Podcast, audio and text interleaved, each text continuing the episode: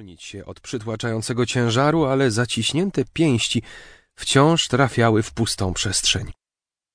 Z jego gardła wydobył się zduszony jęk. To koniec, pomyślał. W tym samym momencie zapaliło się światło. Wojtek poczuł, że znów może normalnie oddychać. Z przerażeniem rozejrzał się po wnętrzu przedziału. Był zupełnie sam. To niemożliwe, myślał gorączkowo. Była tu, na pewno tu była. Odwrócił się gwałtownie i zamarł. Klepsydra stała dokładnie tam, gdzie zostawiła ją dziewczynka, a w górnej części było coraz mniej piasku. Obudził go przeraźliwy huk. Uniósł lekko głowę i ku swojemu zdziwieniu dostrzegł obcą kobietę, która z roztargnieniem próbowała podnieść tacę z brudnymi naczyniami. Odetchnął z ulgą. To tylko zły sen, pomyślał. Nie ma żadnej dziewczynki, klepsydry, a ja nie muszę nikogo ratować. Usiadł na łóżku i marszcząc lekko brwi, rozejrzał się dookoła. Sześć metalowych łóżek, biało-zielone barwy i stojak z kroplówką. Był w szpitalu. To nie ulegało wątpliwości. Tylko co on tu u diabła robił? O nie! Jęknęła pielęgniarka, spostrzegłszy, że Wojtek się obudził. Wyrwałam pana ze snu, a lekarz wyraźnie podkreślał, że powinien pan wypoczywać. Wie pani, dlaczego tu jestem? Zapytał zdezorientowany. Nie pamięta pan? Miał pan wypadek. Wypadek? Tak, potrącił pana samochód. Niczego nie pamiętam, wyznał. Pielęgniarka odłożyła tacę i obrzuciła go bacznym spojrzeniem. Proszę się nigdzie nie ruszać, poleciła. Zaraz zawołam lekarza.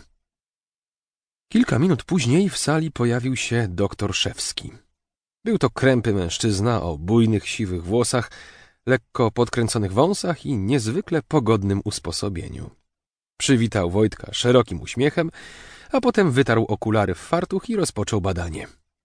Mm, wszystko wskazuje na to, że cierpi pan na amnezję, stwierdził po krótkich oględzinach.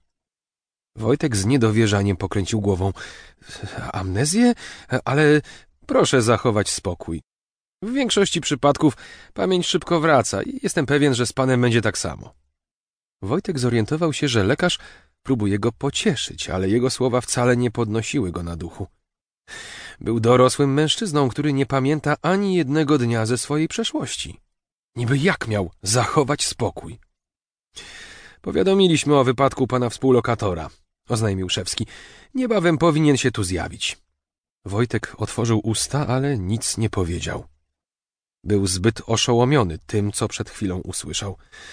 To wszystko przypominało jakiś kiepski sen z mało fantazyjną scenografią. Lekarz wziął do ręki kartę pacjenta i coś na niej nabazgrał, a potem zawiesił ją na ramię łóżka. Gdyby pan czegoś potrzebował, proszę wezwać pielęgniarkę. Mówiąc to, uśmiechnął się uprzejmie i wyszedł z sali. Wojtek odprowadził go wzrokiem, a potem westchnął głęboko i odrzucił kołdrę na bok. Ostrożnie wstał z łóżka i wolnym krokiem udał się do łazienki. Przemył twarz zimną wodą i spojrzał w lustro. Był młody. Miał jasne, lekko potargane włosy i niebieskie oczy. Mimo głębokich cieni pod oczami i kilku szwów na rozciętej brwi, był niezwykle przystojny. Skupiony wzrok i kilkudniowy zarost tylko dodawały mu atrakcyjności. Przez dłuższą chwilę z uwagą przyglądał się swojemu odbiciu, ale mimo wysiłku nie udało mu się odgadnąć, kim jest mężczyzna mieszkający w jego ciele. Kiedy wrócił na salę, jego współlokator już na niego czekał. Cześć, zaczął niepewnie. Lekarz powiedział nam, że miałeś wypadek i niczego nie pamiętasz.